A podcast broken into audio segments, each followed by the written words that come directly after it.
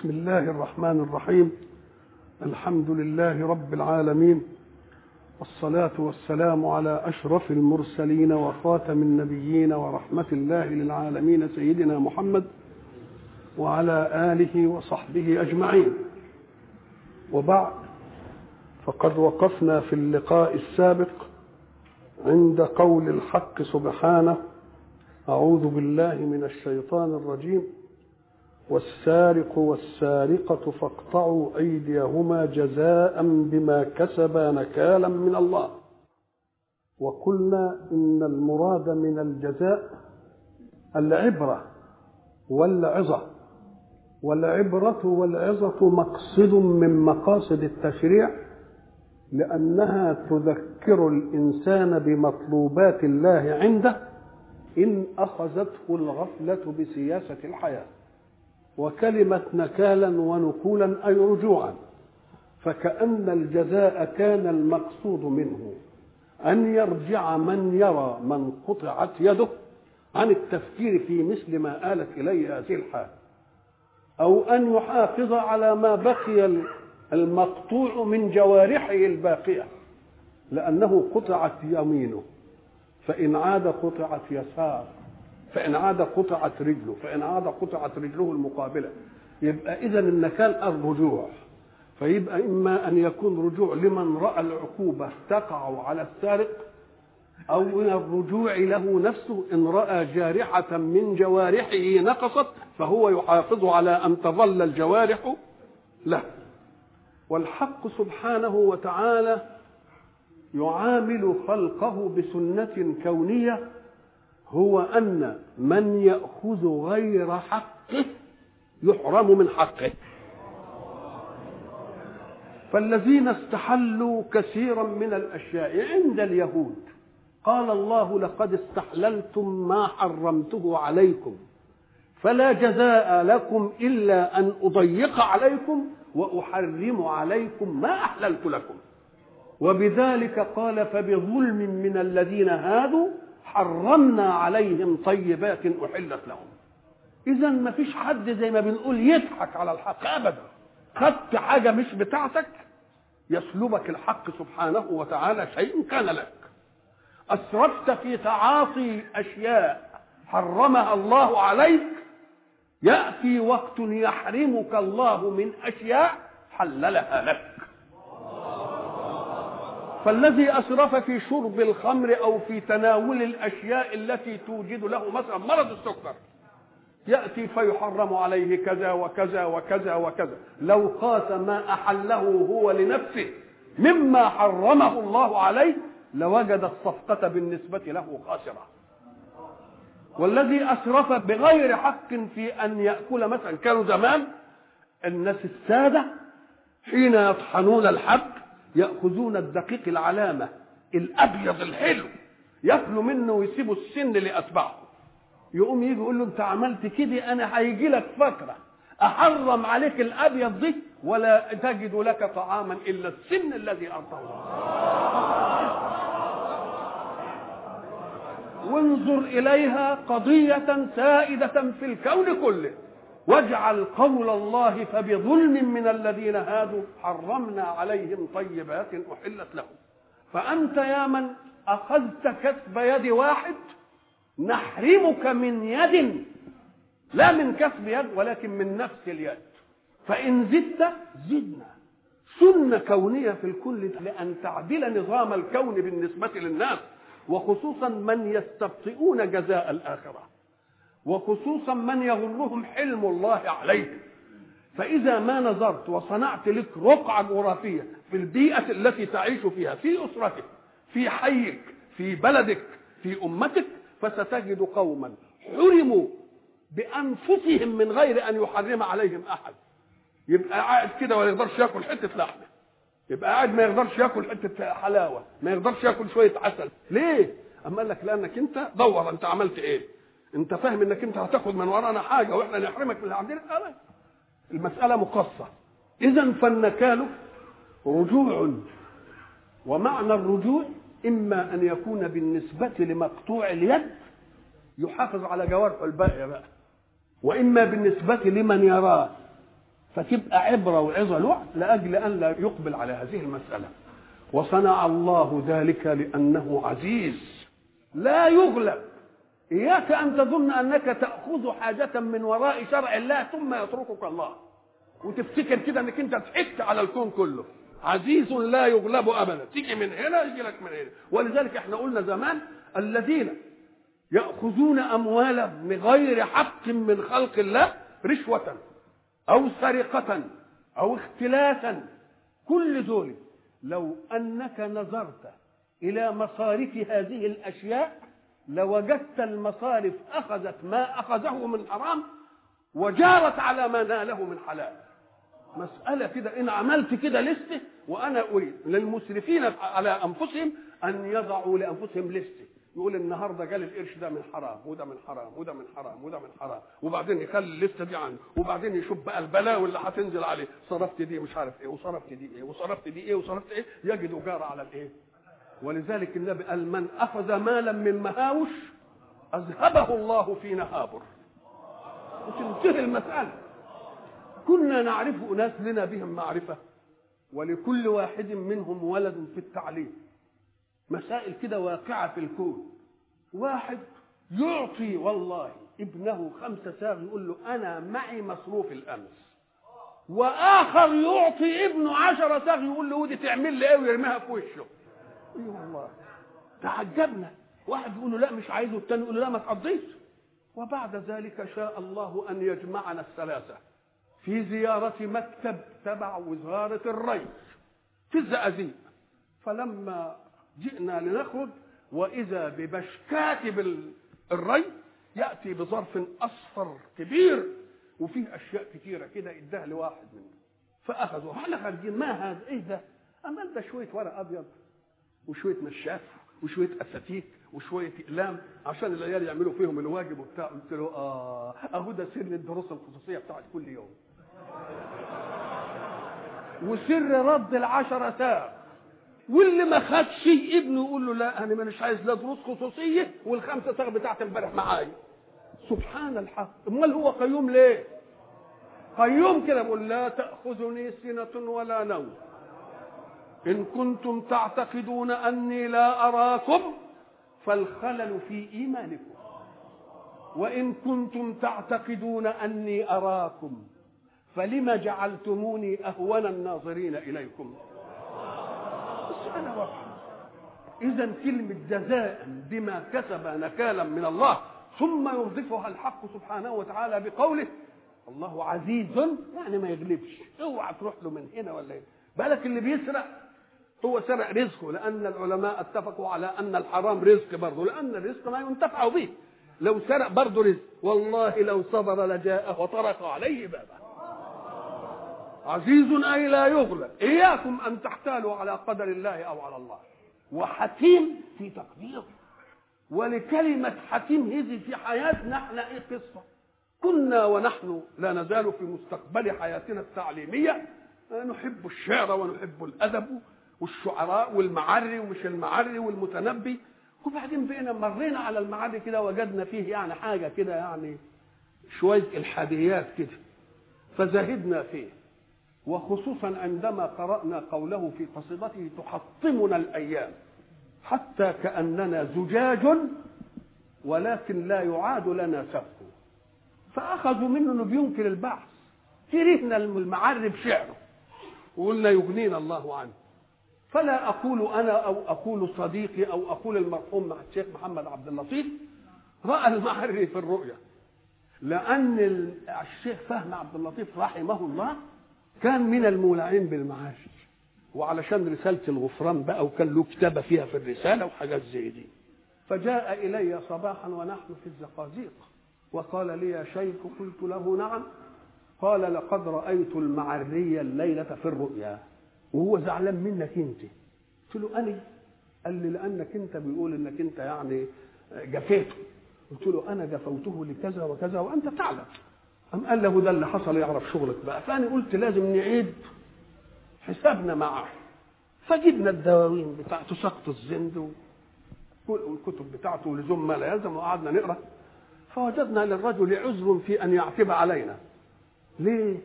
لأن آفة أصحاب الفكر الذين تسجل خواطرهم دائما كل ما يجي له خاطر يسجله. أن الناس لا ينظرون إلى تأريخ مقولاتهم. يجي الكلام قالوا يما كان بيتأنزح بفكره وفيه تمرد على الله ولا بتاعه وبعدين ما يجيش للكلام اللي جه في الآخر بعد ما نضج. الشاهد بقى لما جينا في الأبيات بتاعته اللي هي يد بخمس مئين. عزجد وديت ما بالها قطعت في ربع دينار. مش كده؟ هو كان قال بيت أنا امبارح ما رضيتش أقوله. هو قال بعد البيت على طول تحكم. وصف الحكاية بأنها إيه؟ ما لنا إلا السكوت له ونستعيذ بمولانا من النار. قمت تاني صباحت قلت بعدها قلت للشفامي والله له حق والمسألة كذا كذا كذا كذا ولذلك أنا سأعاود قراءة شعره وأحاول إنني الأبيات اللي فيها كده أعدلها شوية كده. فلما جيت عندي تحكم ما لنا إلا السكوت له ونستعيذ بمولانا من النار قلت إيه لو أنه قال وأنا أستأذنه لحكمة ما لنا إلا الرضاء بها. ونستعيذ بمولانا من النار. أدي معنى كلمة حماية. يبقى كل حاجة لها إيه؟ لها حكم. حين ترى طبيبا يمسك ولدا قلبه لا يتحمل المركب يعني البنج ويجري له عملية كده.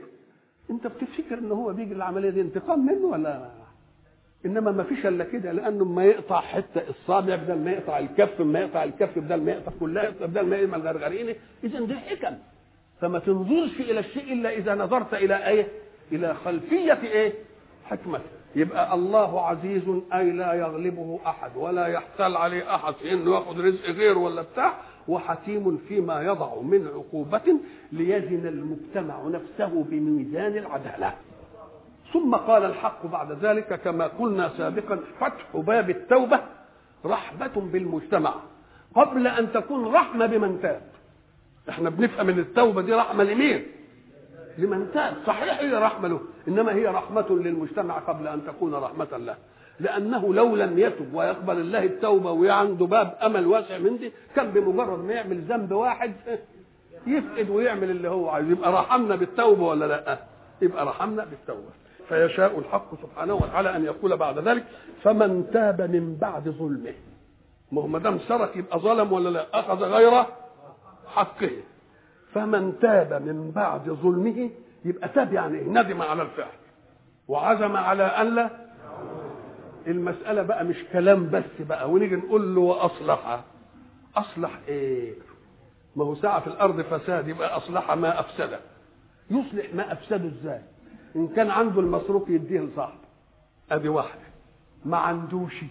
يجي لصاحب الشأن كده ويستحله. يقول له يا شيخ والله أنا في غفلة نفس وفي زهوه شيطان مني. عملت كذا وكذا وكذا وكذا. وأنا أعتقد إن أي واحد سرق من واحد وبعدين بعد فترة جه يطبطب عليه كده قال له يا شيخ وأنت حصل مني كذا وكذا وكذا وكذا. ولانش قادر أسدك. وبالزياده إنني قلت لك أقسم لك بالله سيعفو عنه راضيا.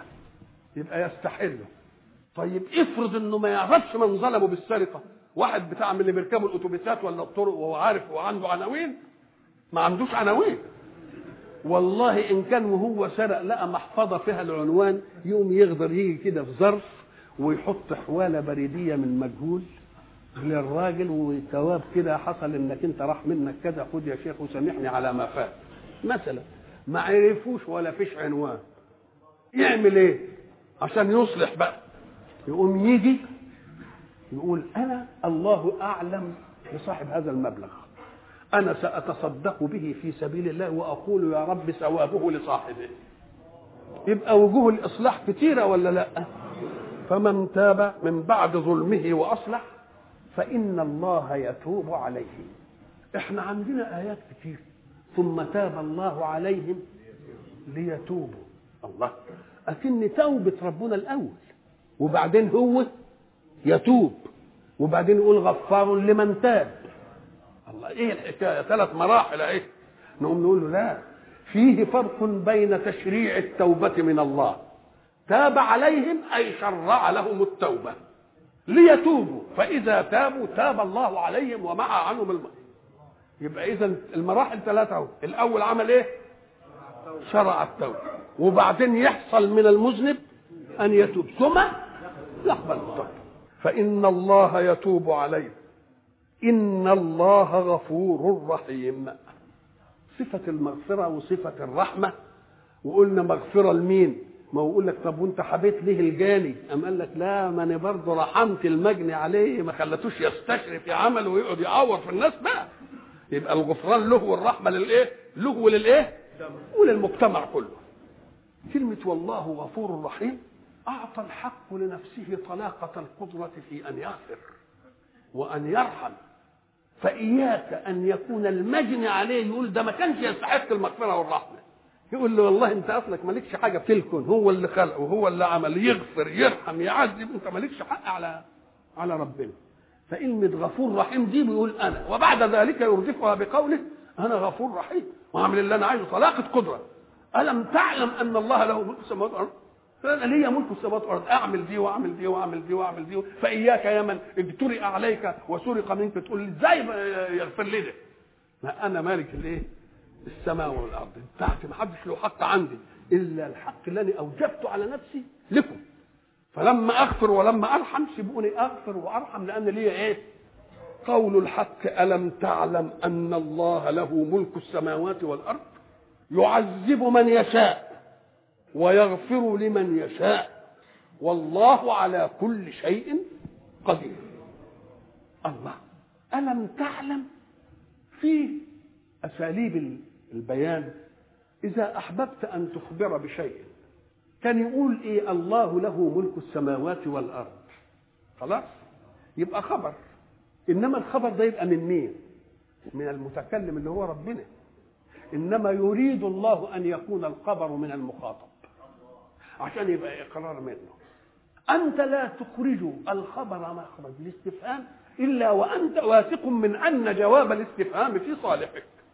يجي واحد يقول لك أنت ما بتأدينيش حقي أنت مهملني. تقوم تيجي تقول له إيه؟ أنا أحسنت إليك. خبر من عندك. أنت اللي قلت. لكن عايز تخرجه خبر منه. تقول له طب بالله كده الم احسن إليك. الله. يبقى الخبر يجي من مين؟ منه هو ألم أحسن إليك استفهام؟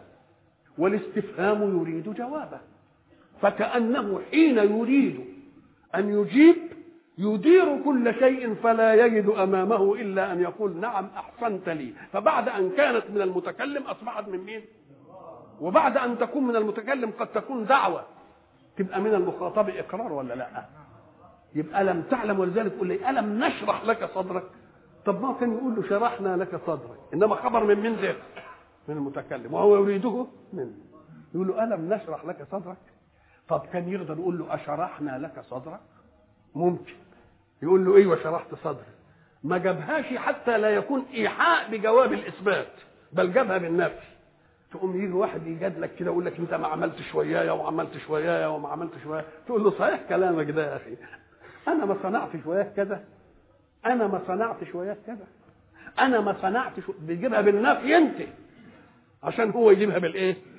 يبقى يجيبها بالإثبات. يبقى ألم تعلم معناه الله على كل شيء قدير لا دعوى من الحق ولكن استفهام الخلق ليديروا الجواب على هذه فلا يجدون جوابا إلا أن لله ملك السماوات والأرض. يبقى ده كلام إيه؟ حجة وإقرار منكم مش كلام وإخبار منه. ألم تعلم أن الله له ملك السماوات والأرض؟ تقول له يا أخي طب ما في بحتت في الأرض ملك. تقوم تقول له إيوه صحيح فيه. لكن فيه فرق بين أن تملك ما لا تقدر على الاحتفاظ به تملك البيت وتملك الأرض إنما ما تقدرش إيه؟ تحافظ عليه. اذا ففيه ملك لمالك وفيه ملك لملك. فيه ملك لإيه؟ لمالك. وفيه ملك لملك. في دنياي كل إنسان يملك ولكن مش كل إنسان ملك. الملك يملكني ويملك اللي أملكه. خلاص كده؟ ده في دنيا الأسباب. وبعدين في الآخرة قال لك هي دي بقى اتمنعت السببية دي؟ لمن الملك اليوم؟ ولا حد له حاجة خالص ولا لك ملك ولا لك بتاع. كانت في دنيا الأسباب لك ملك. إنما دلوقتي ما عادش خلاص انتهت المسألة.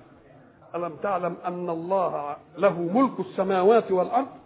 يعذب من يشاء ويغفر لمن يشاء. القارئ للقرآن بقى بإمعان. يقوم يجد فيه عبارات تجمع بين أمرين أحدهما يتقدم والآخر يتأخر. وبعدين يجي الأمر بالعكس. واحد يتقدم كلمة يعذب من يشاء ويغفر لمن يشاء الوحيدة في القرآن. كلها يغفر لمن يشاء ويعذب من يشاء. بس هي دي. ولا إيه كده يا سيادة هي الوحدة.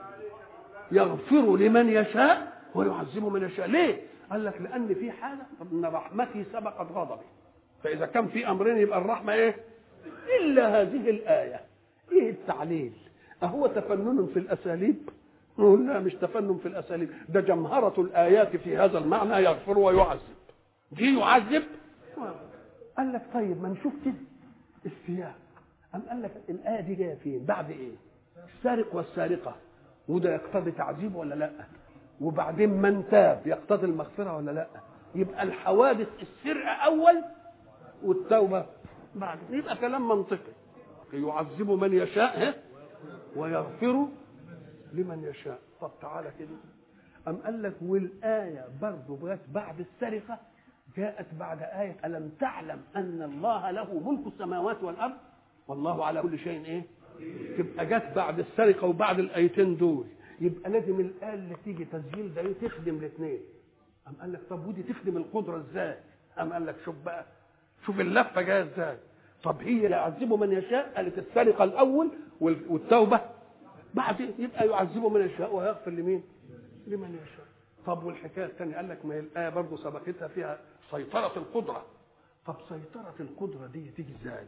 أم قال لك تعالى بقى إلا بالله لما يحب يرحم واحد المرحوم يقول له لا بلاش الرحمة. إنما لما يجي يعذب واحد يقول له بلاش العذاب. إن كان له قوة يدفع العذاب ده. وإذا سيطرة القدرة تقول يعذب من يشاء لأن العذاب هو الذي يمكن أن يدافع من المعذب. فبقول أنا ليا قدرة ما حدش يقدر. أنا عذبت ما حدش يقدر. إيه؟ يبقى اذا الآية جاية علشان تخدم إيه؟ أغراض إيه؟ أغراض متعددة. وأيضا فإن حسبناها في ميزان الزمن. دك حساب في ميزان الأحداث. هذا حساب في ميزان الزمن. إزاي؟ أم قال لك هو التعذيب اللي هنا هيبقى إزاي؟ أم قال لك التعذيب قسمين؟ تعذيب الحد ويبقى عذاب في الآخرة. مش كده؟ والمغفرة في الآخرة. يبقى العذاب هو اللي له صلة بالدنيا الأولية والمغفرة هي اللي لها صلة بالإيه؟ يبقى كلام منطقي ولا مش منطقي؟ ألم تعلم أن الله له ملك السماوات والأرض؟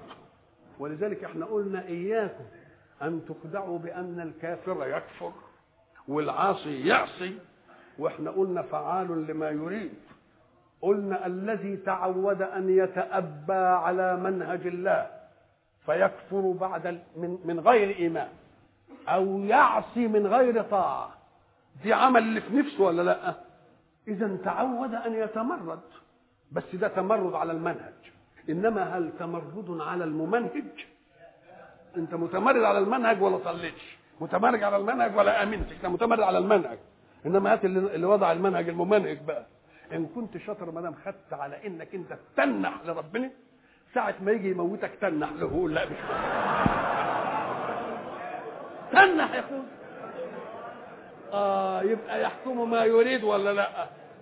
وقد أراد أن يوجد لك الاختيار في أشياء وأن يقرك على أشياء. فيا من مرنت نفسك على التمرد على منهج الله حاول كده أن تتمرد على الممنهج وهو الله. ما تقدرش ابدا لا في شكلك ولا في لونك ولا في صحتك ولا في مرضك ولا في موتك. فإن انت متعود تتمرد قول له لا افقه جيدا أنك تمردت على منهج الله ولكنك لن تقدر أن تتمرد على الممنهج وهو الله. يبقى والله على كل شيء قدير ولا لا؟ يا أيها الرسول إحنا في النداء بنجيب حرف الإقبال اللي هو يا وندخله على المنادى. ساعة ما تدخله على المنادى يعني تطلب إقباله. تطلب إقباله لمجرد الإقبال أم لشيء آخر. تعالوا اتلوا ما حرم ربكم عليكم. يبقى في يا زيد دي يجي. طب أنت عايزه لمجرد الإقبال ولا لتكلفه بحاجة؟ افعل كذا وافعل كذا. ففيه شيء يراد به الإقبال فقط وفيه أمر بعد. علة الإقبال إيه؟ إذا ما ناديت إنسان بتناديه بالعلم المشخص. إن كنت في بيت ولا فيش فيه تكرار أسماء. عايز محمد تقول يا محمد. عايز علي تقول يا علي. عايز إبراهيم تقول يا إبراهيم. مش كده؟ خلاص الذات مشخصة بهذا. طب افرض اثنين في البيت محمد. لازم تجيب وصف مميز. مش كده ولا لا؟ الوصف المميز إما أن يكون بالإشارة أو يكون الحضور هو الدلالة قدامك محمد بس ده هو. إنما في البيت محمد ثاني أو قاعدين لاقيين يا محمد وتعمل الإشارة كإيه؟ كمرجح. لو ما كانش فيها إلا محمد ما تشيرش حتى إنما ما دام عملت يعني يعني أنت يا محمد أنت. وعايز تتحدث عنه تقول له محمد الصغير محمد الكبير محمد الرزل محمد المؤدب محمد التلميذ محمد الفلاح. لازم تجيب ما مشخص. لأن النداء طلب تشخيص. حين ينادي الحق سبحانه وتعالى أشرف من ناداهم الله رسله. كل الرسل ناداهم الله بمشخصاتهم العلمية. يا آدم هو اسمه آدم. والمشخص العلمي لا يعطي وصفا إلا تشخيص الذات بدون صفاتها. يا آدم يجي آدم. طبعا كده يا إبراهيم قد صدقت الرؤيا. يا نوح اهبط بسلام. يا موسى إنني أنا الله. يا عيسى ابن مريم أأنت قلت لإيه الله. كله بيناديهم بمين؟ بالمشخص العالمي الذي لا يعطي إلا التشخيص. ولكن رسول الله خاتم الرسل. ما ناداه الله باسمه أبدا. وإنما ناداه الله بالوصف الزائد عن مشخصات الذات فيقول يا أيها الرسول ويا أيها النبي الله ما هم كلهم رسل إنما كأنه بيقول الرسول الذي جاء ناسخ للكل ومؤمن في دينه بالكل هو ده اللي يستحق اسم إيه؟ هو ده اللي تقوم الساعة عليه هو ده مين؟ ولذلك تجد خطاب الحق سبحانه وتعالى لرسوله دائما يا أيها الرسول يا أيها النبي. ما يقولوش يا محمد زي ما قال يا آدم ويا نوح ويا إبراهيم ويا موسى ويا ده نوع من الإيه؟ من التكليف إحنا يا أيها الرسول لا يحزنك الذين يسارعون في الكفر. يحزنك وفيه يحزنك في قراءة يحزنك. يعني ما تزعلش. من الذين يسارعون في الكفر حين يخاطب الله سبحانه وتعالى رسوله بأن لا يحزن. يبقى لازم نعرف الحزن على إيه؟ الحزن لا ينال شر خصومه فبيقول له اوعى تحزن لأنني وراك. ومش ممكن حرسلك رسول وأخذلك. فإذا ما تحزنش من العملية دي لن ينالوا منك شيئا. ما يمكن حزن النبي حزن آخر. حزن اسمه الحزن المتسامي.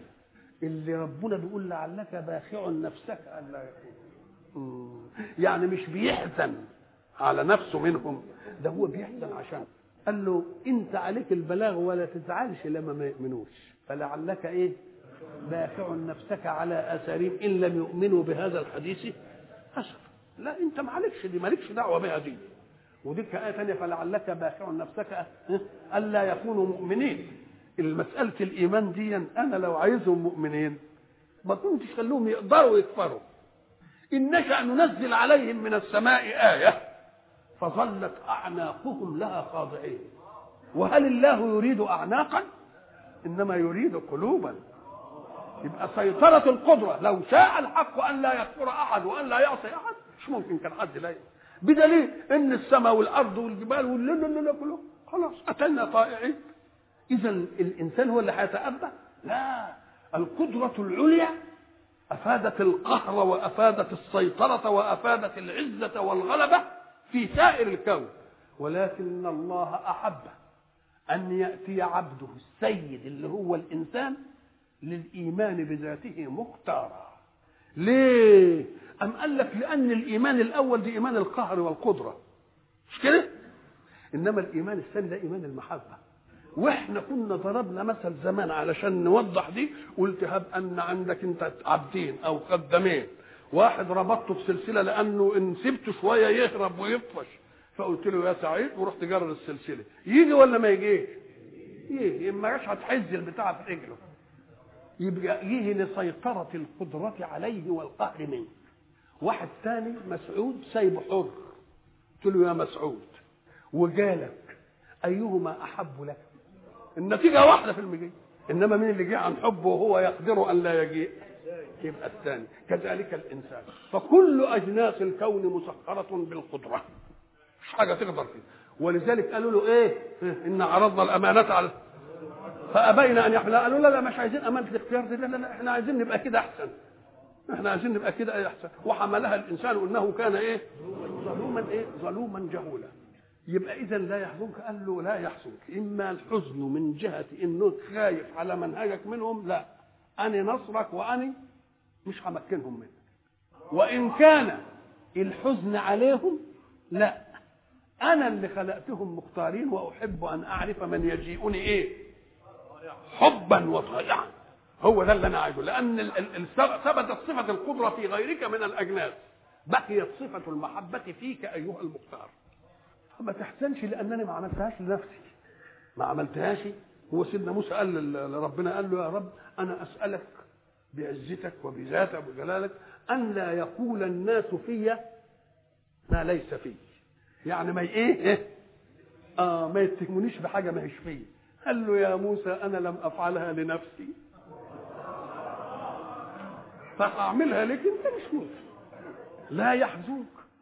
الذين يسارعون في الكفر. شوف بقى عظمة الأداء هنا. شوف ربوبية التعبير. لا يحزنك الذين يسارعون في الكفر.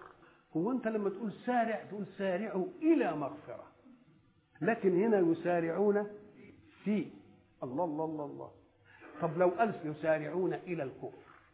كأن ثبت لهم ايمان وبعدين هم بإيه؟ بيروحوا الكفر. فكأن الكفر ما حصلش.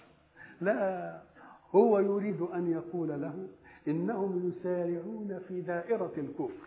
كفر نمرة واحد عايزين يدخلوا في كفر نمرة أربعة. فالمسارعة هنا في إيه؟ في مجال الكفر مش المسارعة إلى الكفر. لأن المسارعة إلى الكفر دليل على إنهم مش فيه لسه. قال لك لا يسارعون فيه. كأنهم من الأول في إيه؟ وبعدين هم بيسارعوا الايه لكفر بقى ماركة ثانية بقى. ننقل على الثالث. وإحنا قلنا بقى في ديا ينعمل فيها مجلدات. في في القرآن. إحنا كنا قلنا ها الآية بتاع إيه؟ سيروا فيها. سيروا في الأرض. مش كده؟ ما قالناش سيروا على. أدي واحدة. لما يجي الحق سبحانه وتعالى يقول ولا تؤتوا السفهاء أموالكم. هي أموالكم ولا أموال السفهاء؟ ده هي أموال السفهاء. أم قال له لا ما دام سفيه اوعى تقول ده ماله لأنه مش مأمون عليه. يجي له واحد وصي ويعتبره مالك بقى. علشان تحافظ عليه محافظة مالك. واوعى تعينه عندك كده عشان تأكله منه. لأنك لو اكلته منه وزكيت يجي بعد مدة على ما يبلغ الواد الرشد يكون إيه؟ يكون خلص. آه. ولا تؤتوا السفهاء أموالكم التي جعل الله لكم قياما تقوموا عليها وتوضوا قال ارزقوهم منها ولا ارزقوهم فيها؟ يا سلام. كأن الرزق مطمور في رأس المال. يبقى لازم تحركه. عشان النفقة ما تنقصوش وعشان الزكاة ما تستهلكوش. وعشان لما يبلغ كده يلاقي عنده إيه؟ يلاقي عنده. شوف كلمة فيه لوحدها. كلمة إيه؟ فيه أدي فيه وأدي فيه وقلنا فيه تاني يجي مثلا في آية الصلب اللي كانت يقول ولا أصلبنكم في جذوع النخل. لما يجي المفسرين يفسروها يقول لك لا أصلبنكم على جذوع النخل. مش هو اللي بيحصل كده؟ هيصلبوا على إيه؟ بالك لو المفسر لا أصلبنكم في جذوع النخل أي على جذوع النخل نقول له ما فسرتش القرآن. لازم تقول ولا أصلبنكم على جذوع النخل. تصليبا قويا يدخل المصلوب في المصلوب فيه. شوف كلمة فيه عملت إيه؟ يقعد يجيبها كده وهات عود كبريت كده وحطه على طبق وبعدين هات الفتلة. واقعد لف الفتلة على العود والصابع. كل ما تشد الفتلة قوي يدخل العود في مين؟ لحد ما يبقى جوه. فكأن ولا أصلبنكم مش على الجذوع. في الجذوع. يبقى دي من معطيات فيه ولا لأ؟ من معطيات فيه. آه. ما يجي بقى المفسر يقول ولو أصلبنكم في جذوع النخل إياك أن تقول على جذوع النخل وتسكت. وإلا يبقى إيه العلة في إنني شلت على وجبت فيه. إيه يعني. طب ما كان يقول على وخلاص انتهي مش كده ولا لأ؟ وخصوصا إن دي حرف ودي حرف. مش كده ولا لأ. طيب. نقول له لا لازم تقول كده. ولا أصلبنكم في جذوع النخل أي لا أصلبنكم على النخل إيه؟ على جذوع النخل تصليبا قويا بحيث يدخل المصلوب في إيه؟ في المصلوب فيه ادي القوة بقى الإيه؟ لا يحزنك الذين يسارعون في الكفر فكأن المسارعة إما أن تكون بإلى وإما أن تكون بفيه فإن كانت بإلى فالمسارع منتقل إلى شيء لم يكن فيه ساعة بدأ السرعة. ولكن فيه يبقى كان فيه قبل أن يبدأ أن إيه؟ أن يسارع. لا يحزنك الذين يسارعون في الكفر. أراد أن يبينوا من الذين قالوا آمنا بأفواههم ولم تؤمن قلوبهم. كأن الإيمان ده محله إيه؟ محل القلب. يبقى الإيمان محل القلب الإسلام محل الجوارح. ولذلك قالت الأعراب إيه؟ آمنا. قال لهم لا لا حسبوا على العبارة شوية لم تؤمنوا ولكن قولوا أسلمنا. بنعمل الأعمال ويمكن يروحوا في الصف الأول من الصلاة. ولما يدخل الإيمان في قلوبكم يبقى الإيمان محل إيه؟ محل القلب. هم قالوا إيه؟ قالوا آمنا بأفواههم يعني قالوا بأفواههم آمنا. الله قالوا بأفواههم آمنا وهل الإيمان منطقته الأفواه؟ إنما منطقته القلوب. يبقى قالوها بأفواههم وما مرت على قلوبهم. طب ما أنا بقول آمنا لكن مرت على مين مرت على قلبي لكن حين يقول قالوا بأفواههم إيه؟ آمنا. اي لم تمر على مين؟ لم تمر على وما دام قالوا بأفواههم آمنا وما مرت على قلوبهم يبقى دول المنافقين. وما دام منافقين يبقى كل يوم هيبدو منهم إيه؟ أشياء تدخلهم في إيه؟ الكفر. يبقى هم من الأول باطنين الإيه؟ الكفر. وبعدين بيسارعوا برضه وهم في مجال مين؟ وهم في مجال الكفر. من الذين قالوا آمنا بأفواههم ولم تؤمن قلوبهم. ومن الذين هادوا يبقى صنفين اثنين اللي بيسارعوا في الكفر. المنافقون الذين قالوا بأفواههم آمنا والذين هادوا. وإلى لقاء آخر إن شاء الله.